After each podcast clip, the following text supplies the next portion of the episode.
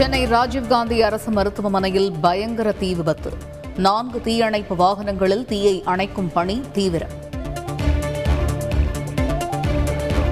தீ விபத்து நிகழ்ந்த அரசு மருத்துவமனையில் இருந்து நோயாளிகள் உடனடியாக வெளியேற்றம்.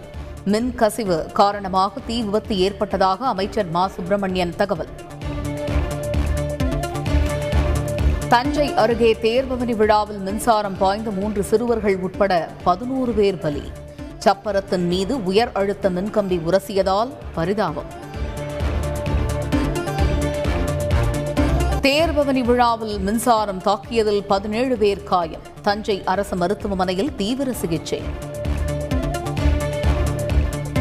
தேர் விபத்தில் பலியானவர்கள் உடல்கள் உறவினர்களிடம் ஒப்படைப்பு. மலர் மாலை வைத்து அஞ்சலி செலுத்தினார் அமைச்சர் அன்பில் மகேஷ்.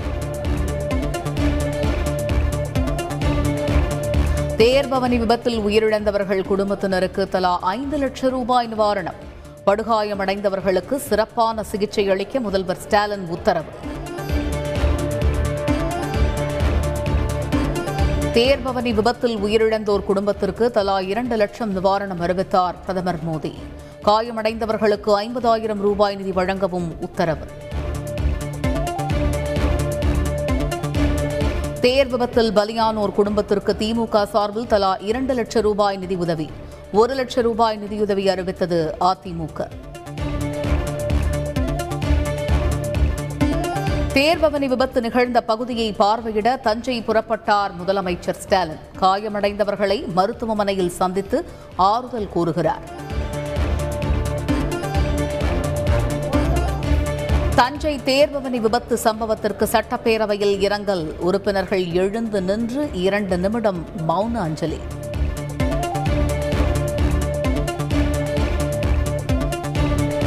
தஞ்சை தேர் விபத்து குறித்து விசாரிக்க ஒரு நபர் விசாரணை குழு அமைப்பு. சட்டப்பேரவையில் அமைச்சர் செந்தில் பாலாஜி தகவல்.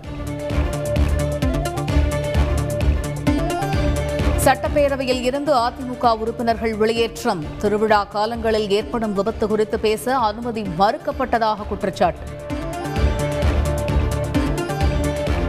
பேரறிவாளனை ஏன் விடுதலை செய்யக்கூடாது? தமிழக அரசுக்கு உச்சநீதிமன்றம் கேள்வி. யுக்ரைனுக்கு கனரக ஆயுதங்களை வழங்க ஜெர்மனி ஒப்புதல். விமானங்களை தகர்க்கும் டாங்கிகளை அனுப்பி வைக்கிறது.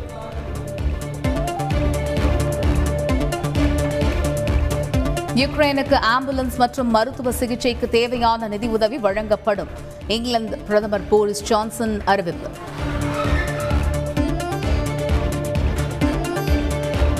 இலங்கைக்கு அறுநூறு மில்லியன் டாலர் நிதி உதவி பொருளாதார நெருக்கடியை சமாளிப்பதற்காக உலக வங்கி ஒப்புதல்.